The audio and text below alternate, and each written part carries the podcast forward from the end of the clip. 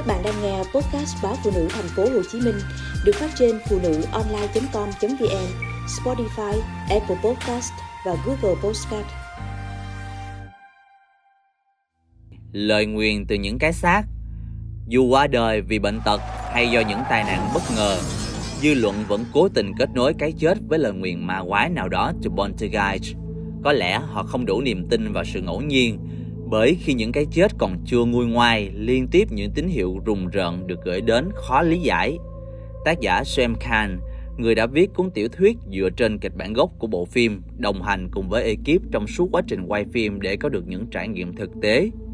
Người này kể lại khi ông viết dòng chữ sét xé mở bầu trời, tòa nhà ông đang làm việc bị sét đánh và sau khoảng nửa phút sét đánh, đèn nhấp nháy và tất cả các đồ chơi điện tử trong phòng bắt đầu tự chơi. Ở một trường hợp khác, nam diễn viên Richard Lawson đã có mặt trên chuyến bay US Air 405 khi nó rơi vào vùng vịnh Flushing vào tháng 3 năm 1992. Tổng cộng 27 người trong số 51 người trên tàu đã chết. Diễn viên Lawson sống sót và sự kiện này tiếp tục là lý do khiến mọi người cho rằng bộ phim bị nguyền rủa.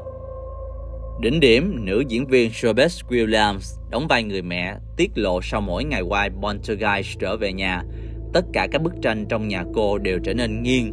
Nữ diễn viên có điều chỉnh thì về sau tranh vẫn tiếp tục nghiêng.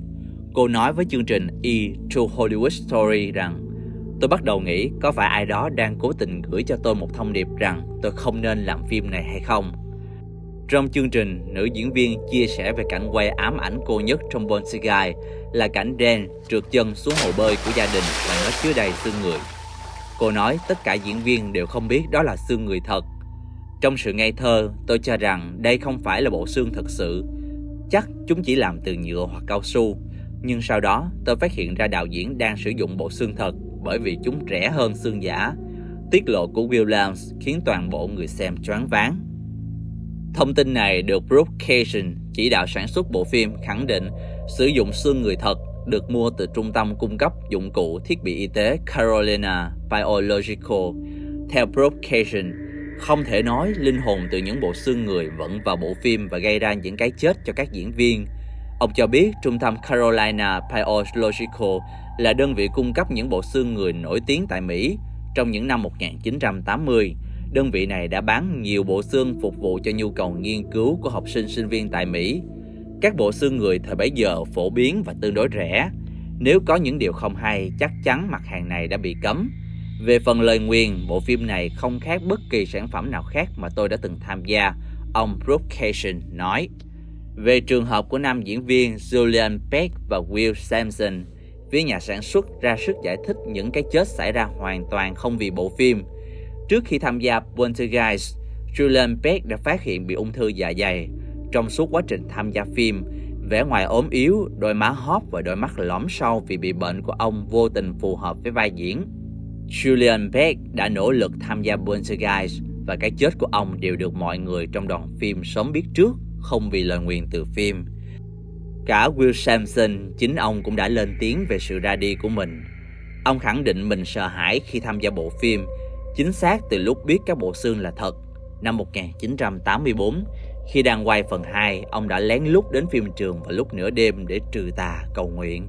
Ngày hôm sau, tâm trạng ông đã tốt hơn. Tuy nhiên, đến trước lúc chết, Samson mong rằng những lời nguyền về bộ phim phải được hóa giải vì ngay khi bắt đầu, sức khỏe của ông đã không tốt dẫn đến tinh thần không minh mẫn và lo sợ xa xôi. Sau 3 phần ấn tượng, đến năm 2015, phần 4 của bộ phim do đạo diễn Jill Keenan thực hiện ra mắt khán giả, nam đạo diễn cho biết ông gặp những áp lực tâm lý nhất định khi thực hiện.